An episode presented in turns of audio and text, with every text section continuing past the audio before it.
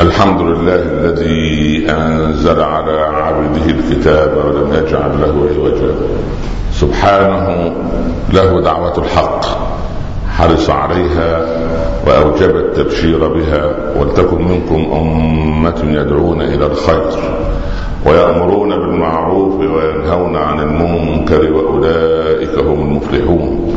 وأشهد أن لا إله إلا الله وحده لا شريك له وضع الحجة وأتم المحجة ويأبى الله إلا يتم نوره ولو كره الكافرون وأشهد أن سيدنا وحبيبنا محمدا رسول الله.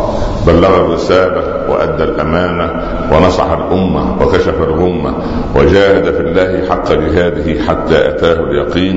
صل اللهم عليه وعلى آله وأصحابه وأزواجه وأتباعه الذين آمنوا ولم يلبسوا إيمانهم بظلم. أولئك لهم الأمن وهم مهتدون. أما بعد أيها الإخوة المسلمون رب العباد عز وجل يوضح لنا قائلا إنا عرضنا الأمانة على السماوات والأرض والجبال فأبين أن يحملنها وأشفقن منها وحملها الإنسان إنه كان ظلوما جهولا. صدق الله ومن أصدق من الله قيلا. لا أحد. أحبتي في الله حمل الإنسان الأمانة أو حمل هو الأمانة. لما خيرت السماوات والأرض والجبال رب العباد عز وجل من رحمته عرض الأمانة عرضا. لم يكلفها تكليفا.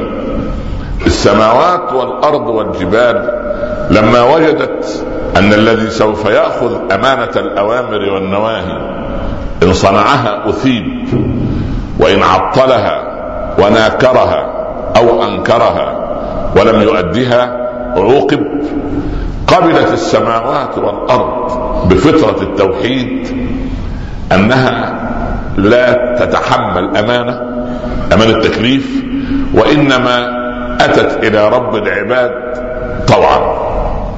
يعني السماوات والأرض والجبال ذاكرة لله عز وجل مسخرة ليل نهار دون النظر إلى عصيان الله أو التمرد على الخالق عز وجل.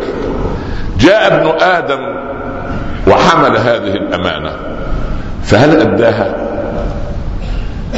العجيب أنه فهمونا صغارا أن الأمانة محصورة في أن أذهب إليك. أقول يا فلان هذه الألف أو هذه الألفين أو هذه الجرامات من الذهب امانه عندك إلى أن أعود من السفر. فمنا من يحافظ ويؤديها كما هو كما هي ومنا من يغتصب الأمانة وينكرها. هذا مفهوم قاصر في مسألة الأمانة.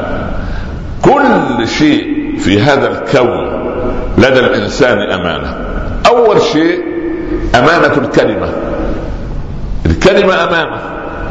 فأنت أعلنت بلسانك وقلبك وحدانيتك لله وحدانية الله عز وجل وقلت أشهد أن لا إله إلا الله.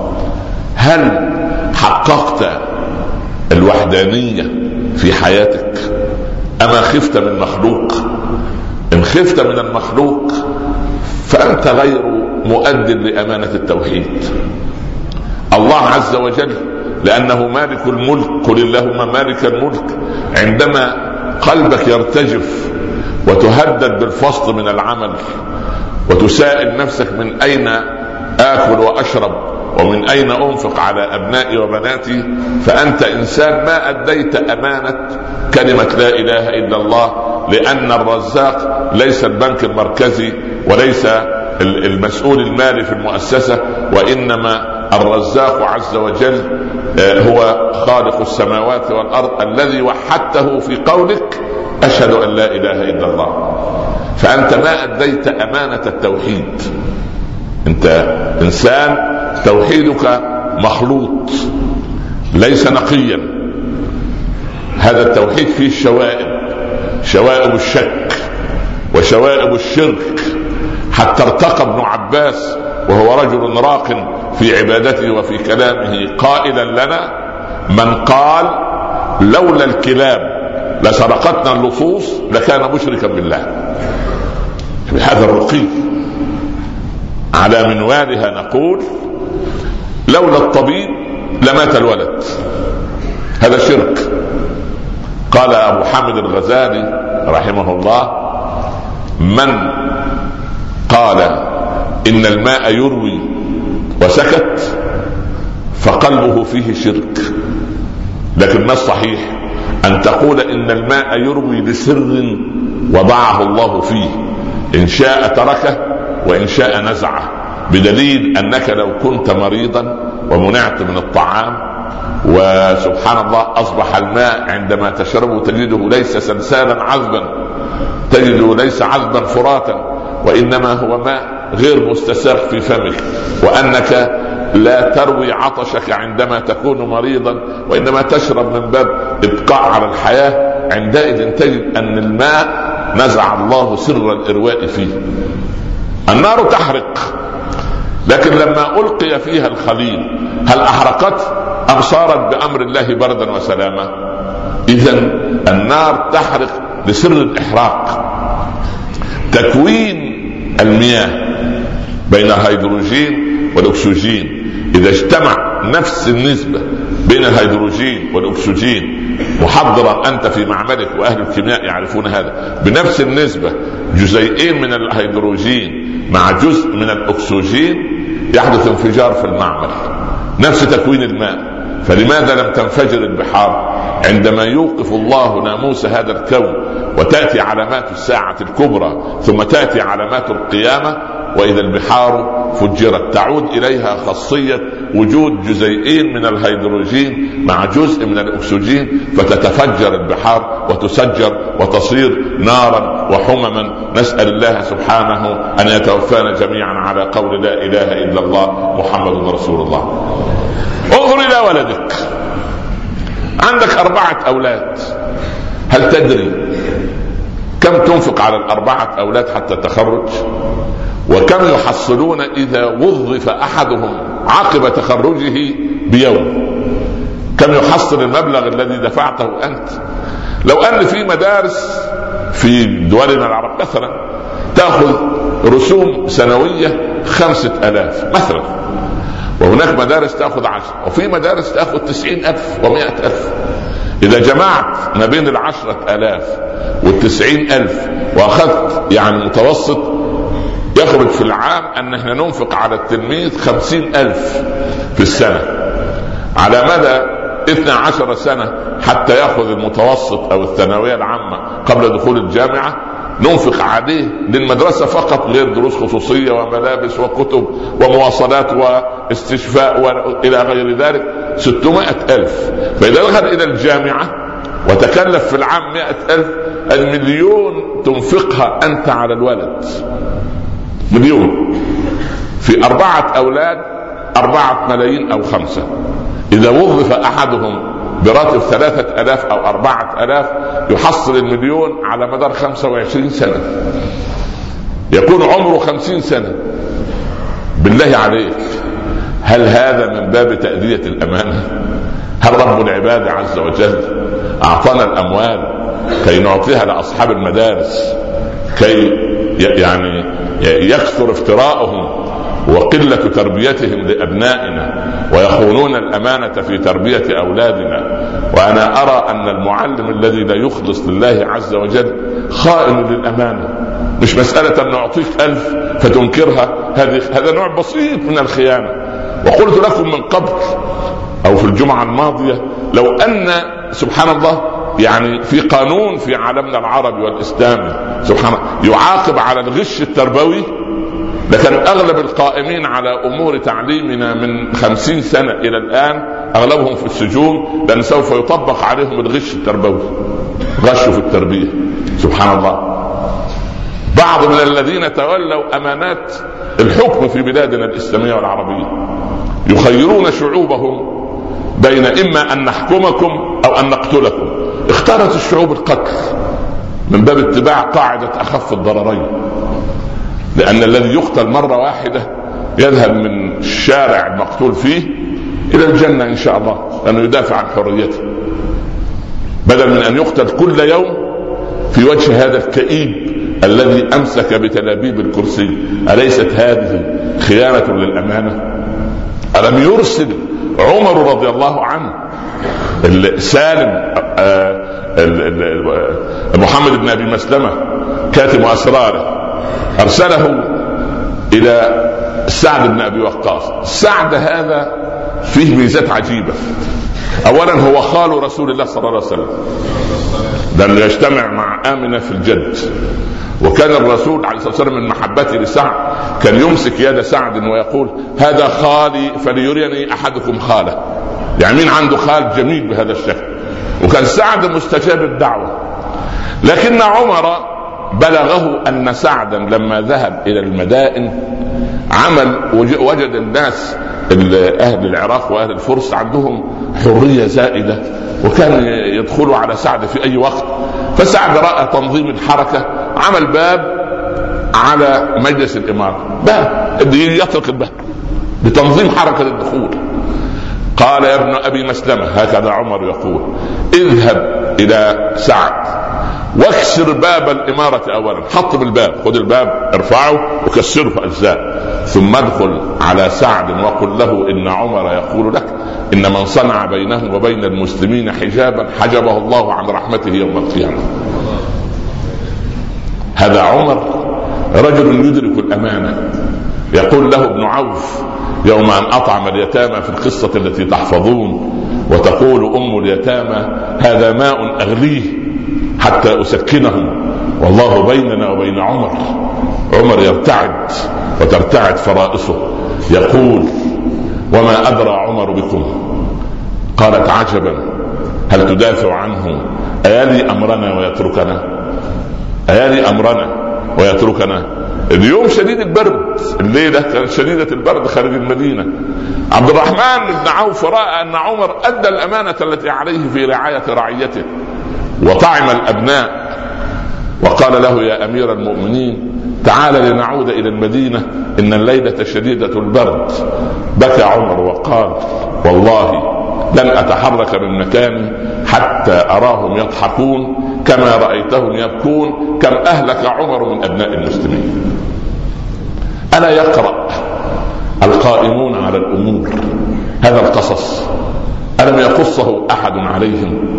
أم أن المطبلين والمزمرين ملأوا من باب خيانة الأمانة وخيانة النصيحة؟ أبو حازم في قصته التي تحفظون وأنا أكرر حتى تكرروها لأبناء. نحن لا نريد أبناء خانعين أمثالكم. لا. نريد أبناء يجادلون ويسألون وينتظرون إجابات واضحة. أبو حازم يقول له أمير المؤمنين ناولني المحبرة أبا حازم. يرفض أبو حازم أن يناول أمير المؤمنين المحبرة. قال المنافقون من حول أمير المؤمنين يا أبا حازم يشرفك أمير المؤمنين بأن تناوله المحبرة اللي فيها الحبر يعني. كان في زمان إناء صغير زجاجي أو صفيح في شيء اسمه حبر. الآن أولادنا من الرفاهية. المهم عن معهم الآيباد والايباد ما علينا. وراء ذلك غير شاكرين. من باب أيضا نكران الأمانة. الولد مقطب جبينه أبوه اشترى له الحاسب الحاسوب ب 2000 و3 و5 وأكثر والولد مقطب جبينه اشترى له سيارة والولد مقطب جبينه كأمه تمام. متى يبتسمون؟ متى يبتسمون؟ لا أدري.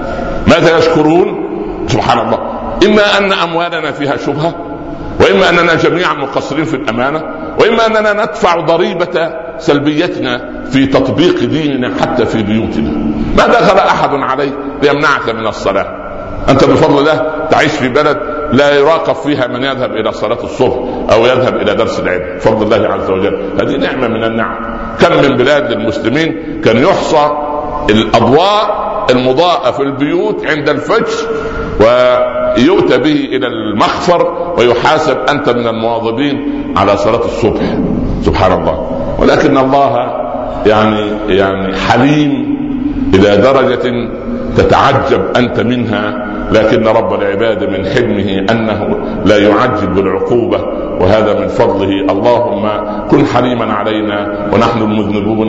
نحن نحن وأنت أنت. نحن العوادون إلى الذنوب وأنت العواد إلى المغفرة. فاغفر لنا وارحمنا وارفع عنا مقتك وغضبك يا رب العالمين. لا تؤاخذنا بما فعل السفهاء منا. يا أبا حازم يشرفك أمير المؤمنين.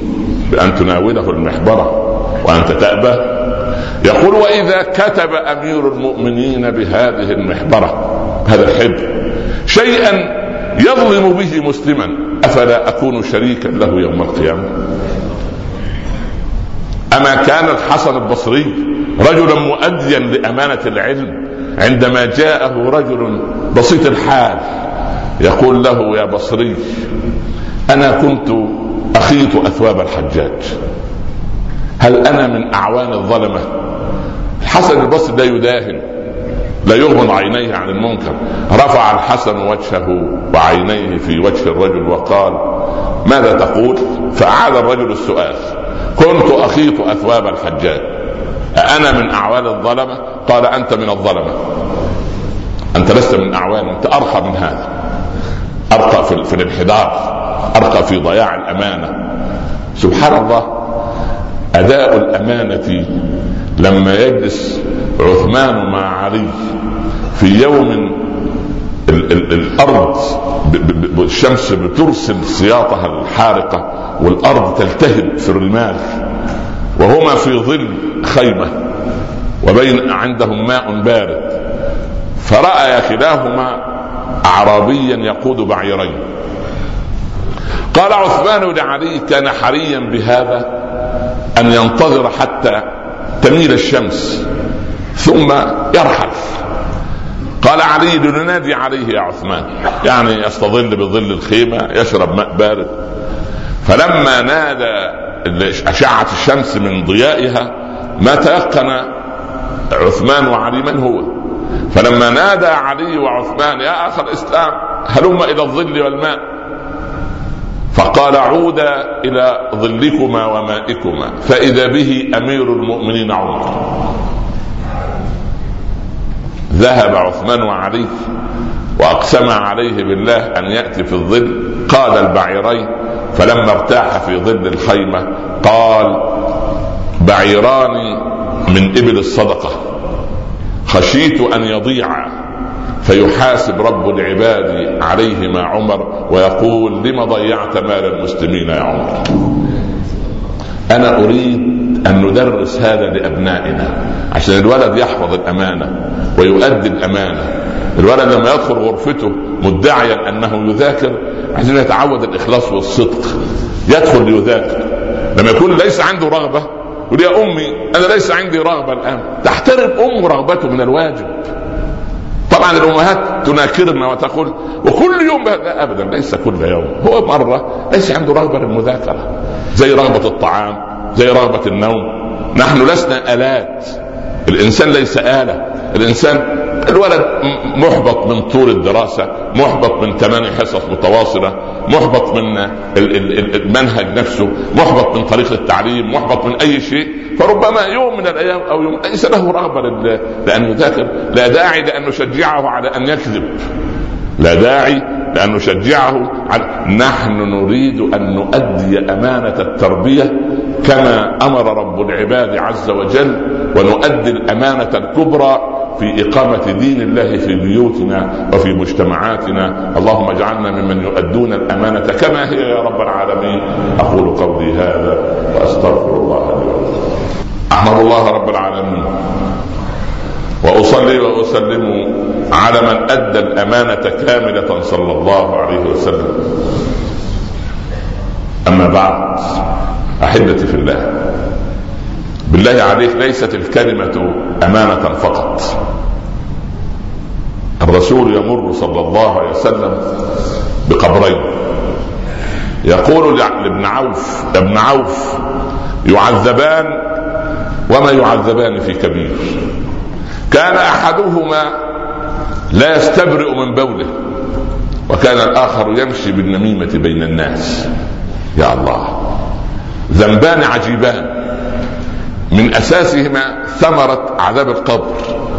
يعني اثمر هذان الذنبان عذابا لهما في القبر. لا يستبرئ ببول أن الاستنجاء أيضا أمانة. الاستنجاء أمانة وأعراض الناس أمانة.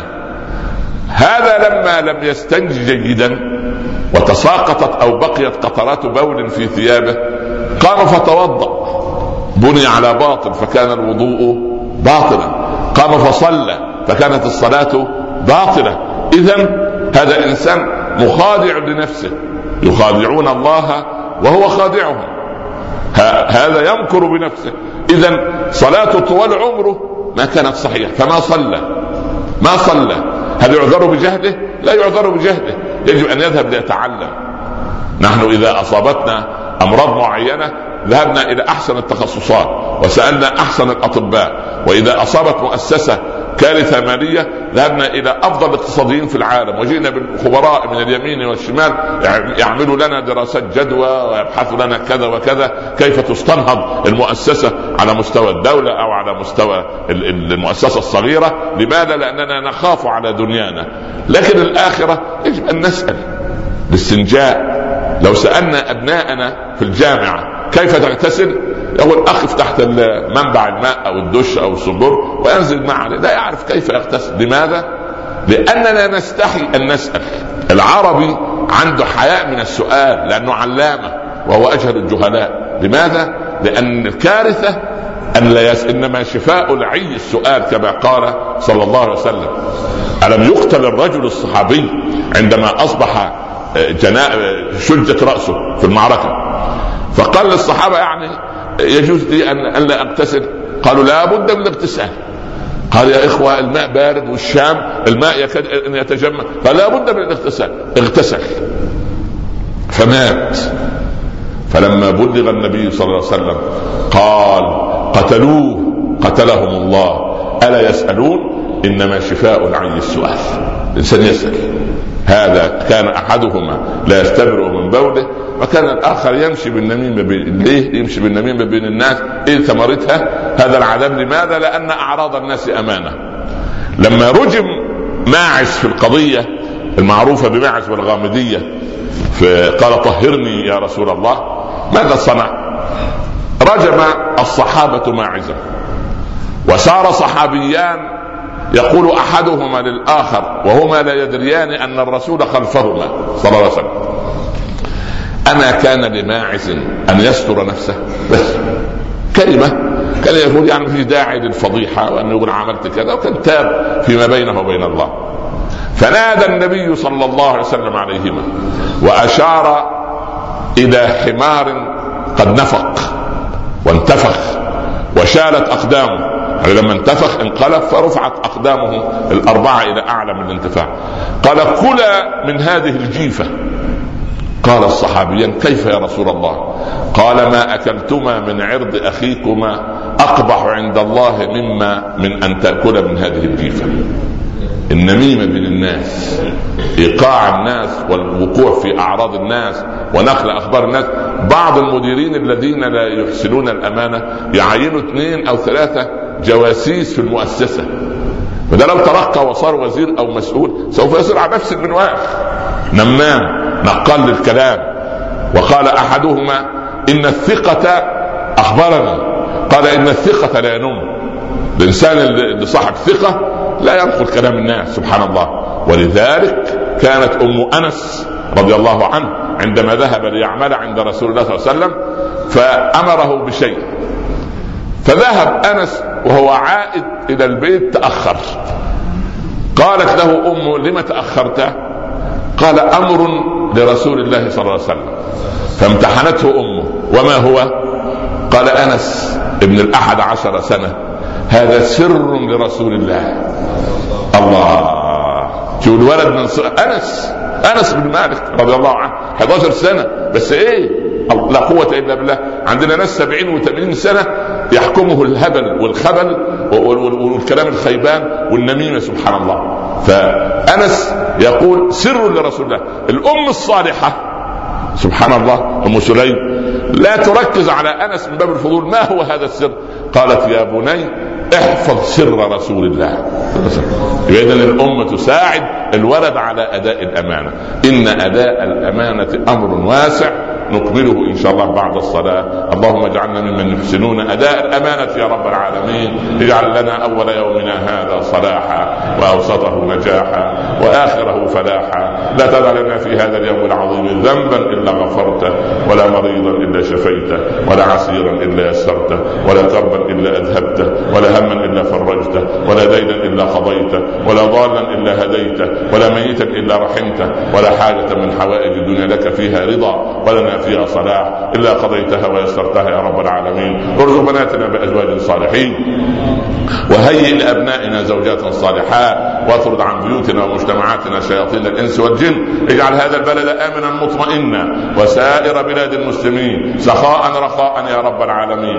اللهم احفظ أبناءنا في فلسطين. واحفظ أعراض بناتنا وأبنائنا في في في الشام في سوريا وفي العراق وفي اليمن وفي مصر وفي كل أرض تعبد فيها يا رب العالمين. أوقع الظالمين في الظالمين وأخرجنا من بينهم سالمين. واختم لنا منك بخاتمة السعادة أجمعين. وصلى الله على سيدنا محمد وآله وصحبه وسلم. بسم الله الرحمن الرحيم. والعصر.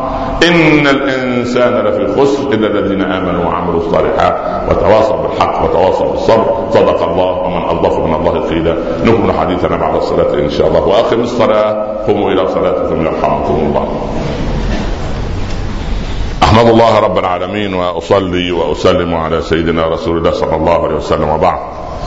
طبعا قلوبنا مع أبنائنا في ليبيا وأبنائنا في العراق وندعو الله سبحانه وتعالى أن يحفظ أعراضهم ودماءهم وأموالهم وذرياتهم وأن يعني يطرد شياطين الإنس والجن عن كل مجتمعات المسلمين حتى لا يأخذ في بالهم إخواننا الليبيين أو العراقيين أننا قد نسيناهم في الدعاء. نحن لا ننسى ابدا شخصيا في كل دعاء قبل أن أدعو آه، لأبي وأمي بالرحمة والعلماء الذين لهم فضل علي أدعو لكل إخواننا المضطهدين في مشرق الأرض ومغربها فاللهم فك أسرهم وأحسن خلاصهم وقو يقينهم وارزقهم وارحمهم وارحمنا معهم يا رب العالمين.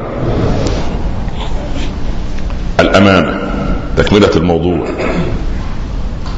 اتفقنا أن الكلمة التي تقولها أمانة بدليل ان الكلمة هذه تدخلك إلى أرقى المراقي في الجنة والعياذ بالله تبلغ كما قال صلى الله عليه وسلم أنها بلغت من سخط الله أنها يعني يعني وصلت إلى سبعين خريفا في النهر كلمة كلمة واحدة. وكلمة الإيمان كلمة والكفر أيضا كلمة. يعني قال هرقل في رسالة لمعاوية يا معاوية أخبرني عن الكلمة التي أولها كفر وآخرها إيمان وعن القبر الذي سار بصاحبه وعن المكان الذي طلعت عليه الشمس مرة ما طلعت عليه لا من قبل ولا من بعد. وأخبرني عن أربعة تكلموا ولم يولدوا في رحم. سيدنا معاوية قلب الرسالة وعبارة عن ألغاز وأحاجي لم يدركها فأرسل الرسالة إلى ابن عباس. هذا ترجمان القرآن. قال يا أمير المؤمنين أما الكلمة التي أولها كفر وآخرها إيمان لا إله إلا الله. فإن قلت لا إله وسكت ف... والعياذ بالله هذه كلمة فلما قلت لا إله إلا الله هذا سبحان الله ولكن تحققها. كل المسلمين عندهم قناعة أن كل من قال لا إله إلا الله دخل الجنة. طيب أنا قلت لا إله إلا الله عظيم. واغتصبت منك قطعة أرض وبنيت عليها بناية وربحت منها ملايين ومت على هذا وورثتها لأبنائي. يبقى قولي لا إله إلا الله يمنع عني عذاب اغتصاب هذه القطعة من الأرض وأنت تدعو علي بالليل.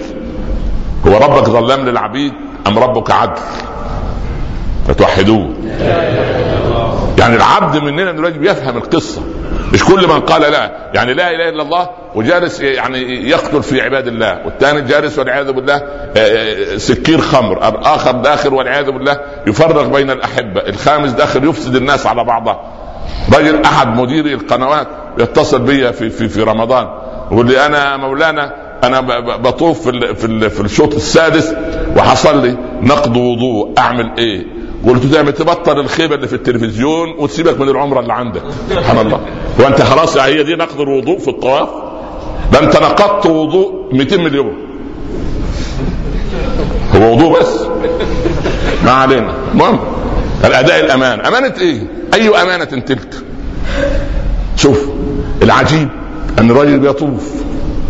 هو في حالة إيه؟ إيمانية راقية. محرم ويطوف ويدعو الله. وفي نفس الوقت تفتح الشاشة اللي تحت رعايته تجد واحدة عارية شافها 20 مليون كل واحد خد له 740 ذنب. مثلا يعني اوعى تقول لي شيخ عمر حدد 740 يا عم ما بالرقم. قال ربنا استغفر لهم أو لا تستغفر لهم تستغفر لهم سبعين مرة. يعني 71 ينفع؟ هي 70 للكثرة. كل واحد من دول خد شوية ذنوب في النظر وفي التمني وبعدين ينظر إلى المسكينة اللي أصابتها هشاشة مش العظام هشاشة المخ وهشاشة البتاع والضغط والتوتر. من الأعمال اللي انت عملتها فيها على مدى 20 المهم يعني فيقارن. المقارنة دي أوقعته في عدم رضا. كل ده في ميزان سيئات مين؟ اللي في الشوط السادس.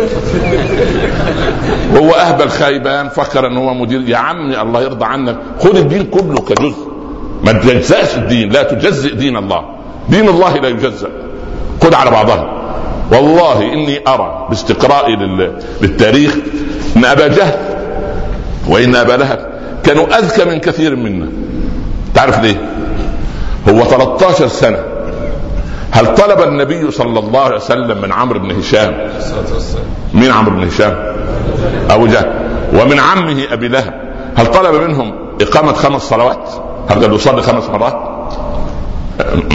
هل بلغك هذا؟ هل قال له عايز منك 2.5% زكاة مالك؟ لا هل قال له تعالى نجاهد في سبيل الله ونحطم الأصنام؟ ماذا طلب على مدى 13 سنة من عمرو بن هشام ومن أبي لهب ماذا قال لهم؟ ها قولوا لا إله إلا الله صح ولا لا؟ لماذا رفض أبو جهل وأبو لهب؟ ها؟ مع غباء الكفر ها؟ عنده ذكاء يعلم أن لا إله إلا الله لها توابع فرفض أن يأخذ الشيلة كلها فكان يعني مش أحسن تطلع تقول بس يا أخي غلط انك تقول عليه ذكي يا أخي هو ما هو إبليس اذكى الاذكياء صح ولا لا؟ يحط لك ال ال ال الطعم والسم داخل العسل. تدخل اليوم الجمعة مثلا. وبعدين تقف تصلي ركعتين. يجي يقول لك إيه؟ فانت ركعتين استشعرت المسجد. ويقول من أسبوع ما ما خشعت.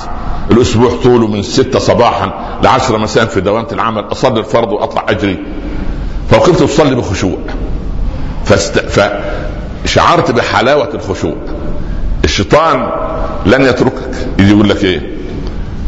يعني أنت مش شايف كده أنك من ال... فيك رياء؟ في إيه؟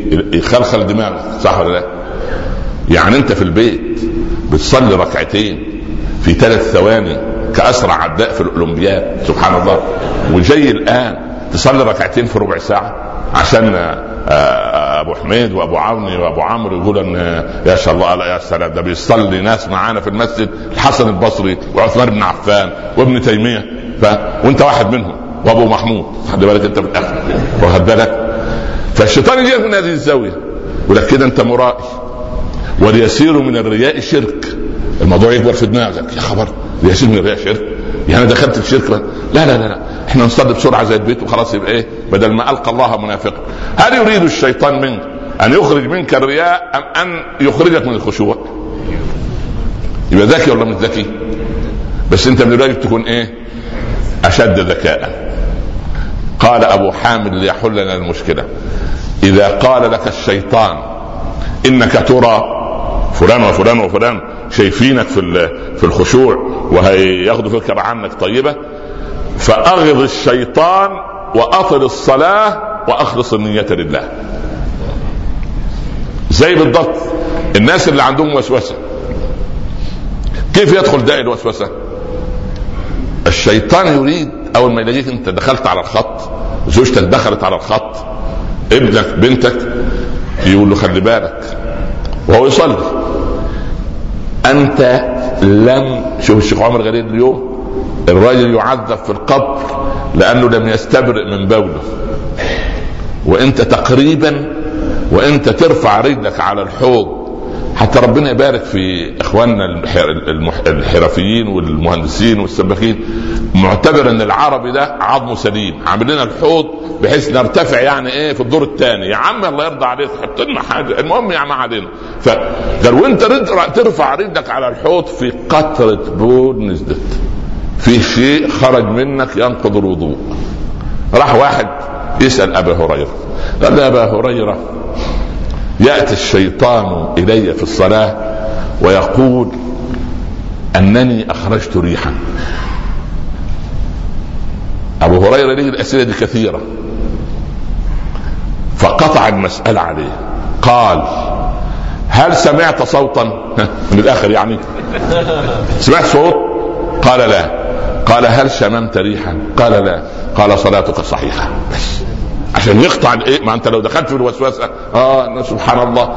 ده في ناس عندها وسوسة لما يتركها يدخل له في الوضوء وبعدين بعد ما يقف يصلي يقول له خلي بالك الشيخ كان بيشرح ويل للأعقاب من النار. إيه الأعقاب؟ أولادنا لما تتفرج عليهم ساعة الوضوء تتعجب. تقول يا الله هل هذا وضوء؟ في إسباغ الوضوء. قال ويل للأعقاب لأن دايما إحنا نضع يدينا تحت سبحان الله كلما ترقت المدنية كلما ابتعد الإنسان عن الدقة. أقول لك شيء. من عشر سنوات أو من عشرين سنة كنت تحفظ كل أرقام هواتف أهلك وأصدقائك في الذاكرة. فلان ثلاثة تسعة أربعة ثمانية أربعة صفر سبعة بعد شوية ظهر الإيه؟ المحمول وبعدين ظهرت له إيه؟ ذاكرة. رحت مخزن أنت على الذاكرة؟ الخمسين بني آدم اللي انت بتتصل بيهم. تقول آه نمرة أبويا نمرة أبويا. ثلاثة أربعة ولا خمسة أربعة؟ لا حتى أبوك نسيته. ونسيت رقمه. ليه؟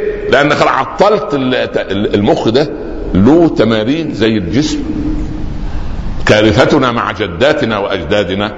الفرق بينهم وبين الجدات الغربيات الجدة العربية لما تكبر في السن بنتها لا يا امي خليك مستريح أعمل لك الشاي. لا يا امي خلاص مستريحة مستريحة لغاية ما حصل لها تصلب إيه؟ تصلب شرايين. بعد خلاص ما تجمع. لا غلط.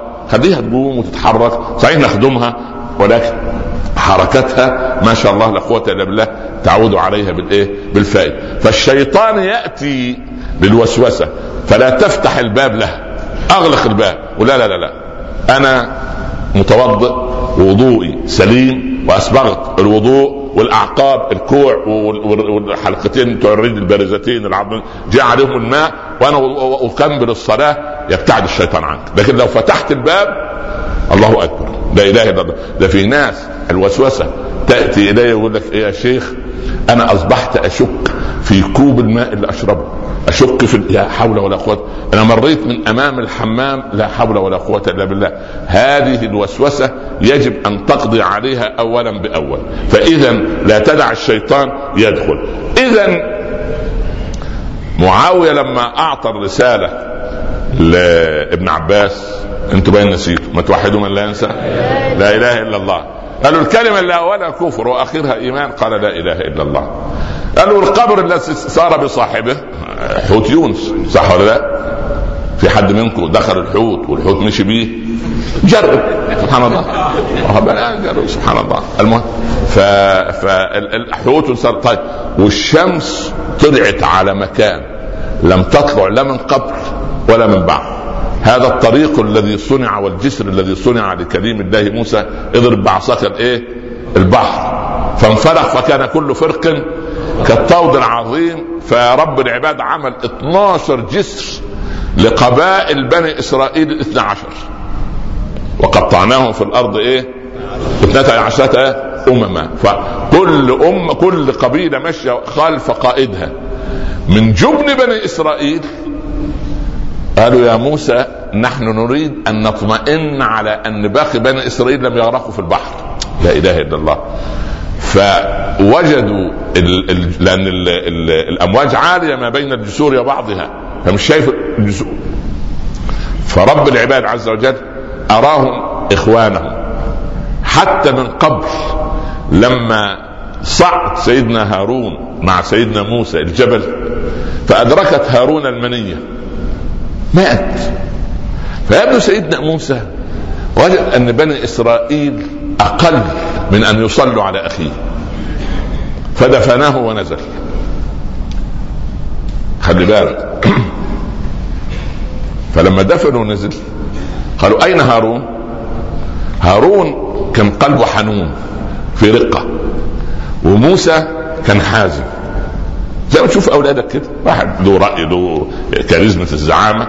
لا الثاني سلبي زي والدته. يعني طيب يعني طيب طيب طيب كده زي ما شاء الله يعني. واخد الطيبة من أمه يعني.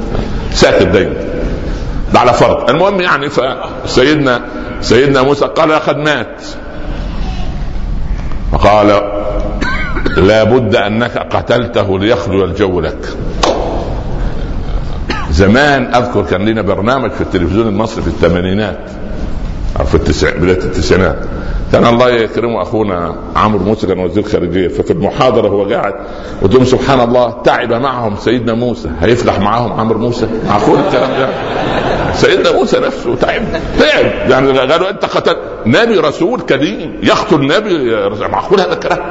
لكن هذه قضيته هذه قضيته. مجرد العرب والمسلمين قالوا خلاص إحنا عايزين نعمل أن فلسطين تبقى دولة على جزء بسيط. لا لا لا لا ما لا حول ولا قوة. والعالم ساكت يا أخي. المهم خلينا إحنا مع سيدنا موسى وعم سيدنا هارون. ف الملائكه رفعت جثة هارون وطارت بها فوق رؤوس بني إسرائيل فرأوا جسده سليما قالوا لقد مات. يعني موتة طبيعية خلاص فأيقنوا لا تكونوا كالذين ها آذوا موسى فعمل إيه؟ فبرأه الله مما قالوا وكان عند الله وجيها. إذا قضية بهذا التاريخ الواحد يدرس أمانة التاريخ. طيب وإيه الأربعة الذين لم يولدوا في رحم؟ قال عصا موسى لما انقلبت حية كائن حي أين أمها؟ فيش وناقة صالح. هل ولدتها أم؟ برضه لا سبحان الله. والكبش الذي فدي به إسماعيل هل هل سبحان الله العظيم؟ وأنا نسيت الرابعة. المهم يعني هذكرها الآن إن شاء الله. آه، أشعب دخل على جماعة كده من في المسجد. قالوا يا أشعب. أنت لحقت بالتابعين. يا أخي ما سمعنا منك ولا حديث واحد. حديث واحد فقط. هو الأكل. ضيع ذاكرته. واخد بالك؟ بخصوص النسيان يعني. فماذا قال أشعب؟ قال حدثني عبد الله ابن أبي حذافة عن عبد الله بن سالم عن سالم مولى عمر عن عمر بن الخطاب عن النبي صلى الله عليه وسلم. فهم سعدوا أنه عنده الإيه؟ العنعنة. خصلتان من فعلهما دخل الجنة. نسي سالم واحدة ونسيت أنا الثانية وهذا من باب المعلمين اللي هم إيه؟ ما شاء الله عليهم لا قوة إلا أنا لا أريد أن تكون هكذا. فالأمانة تبدأ بالكلمة تبدأ بالوضوء تبدأ بالصلاة. الأمانة تبدأ في التعامل. حقيقة الأمر والله لو أدينا الأمانة كما هي لصلحت أحوالنا ليبدأ كل واحد منا الأسبوع هذا إن شاء الله واجبنا الأسبوعي نقول أنا كيف أدي الأمانة؟ هل وضوئي فعلا كما ينبغي؟ لو رآني النبي صلى الله عليه وسلم حكيت أنا لك على إيه؟ على الرجل الذي كان يختم القرآن في ليلة فبلغ أحمد بن حنبل به قالوا يا إمام في واحد عندنا من بعد العشاء للفجر ينهي القرآن فجابه سيدنا أحمد فنظر في وجهه وجاده صالحا. رجل يختم القرآن كل شيء عريض ربنا يبارك له في الوقت. فقال له أريد أن تعود الليلة وتقرأ القرآن كأنك تقرأه علي كأننا قاعد قدامك وأنت إيه؟ بالله عليك لما تيجي عند واحد كبارة ذو علم ذو هيبة لما تقرأ أمامه وهو علامة كيف تقرأ؟ تحسن. وجي الفجر. قال له كم قرأت؟ قال له عشرين جزءا. جميل. قال له طب الليلة إن شاء الله اقرأ القرآن كأنك تقرأه على عمر بن الخطاب. كأن عمر قاعد قدامك هو ما هيقرأ إيه؟ لو أنا قاعد قدامي عمر رضي الله عنه. فرجع قال قرأت عشرة أجزاء. يحسن وياخد باله أنا عايزك الليلة كأنك تقرأه على رسول الله صلى الله عليه وسلم. رجع قال ما أكملت البقرة. لأنه إيه؟ بدا يحسن يقرأ؟ فالإنسان هذه تأدية الأمانة. والله لو حافظنا على الأمانة أمانة أطفالنا وأمانة بناتنا وزوجاتنا ومجتمعاتنا لصلحت أحوالنا. من باب الأمانة الإخوة يسألوا عن درس الاثنين. إن شاء الله عندنا شوية مشغولين ببعض التسجيلات إن شاء الله. ودرس الاثنين إن شاء الله في مسجد المزهر اللي هو سلطان أهلي ان شاء الله قريبا. سوف نعلن عن بداية درس الاثنين إن شاء الله بحول الله وقوته فتحملونا. لكن آه، في برنامج جديد جميل بدأ بالأمس في قناة الشارقة يوم الخميس كل خميس إن شاء الله الساعة التاسعة والنصف بقى تابعوه إن شاء الله. أنا عارف البرنامج بتاع دبي اللي هو السبعة والنصف بتاع يوم الأربعاء الناس كلها مشغولة يعني لكن المهم له يعني في الشارقة التاسعة والنصف إن شاء الله وربنا يتقبل منا ومنكم. لا تنسونا من صالح الدعاء. السلام عليكم ورحمة الله تعالى وبركاته.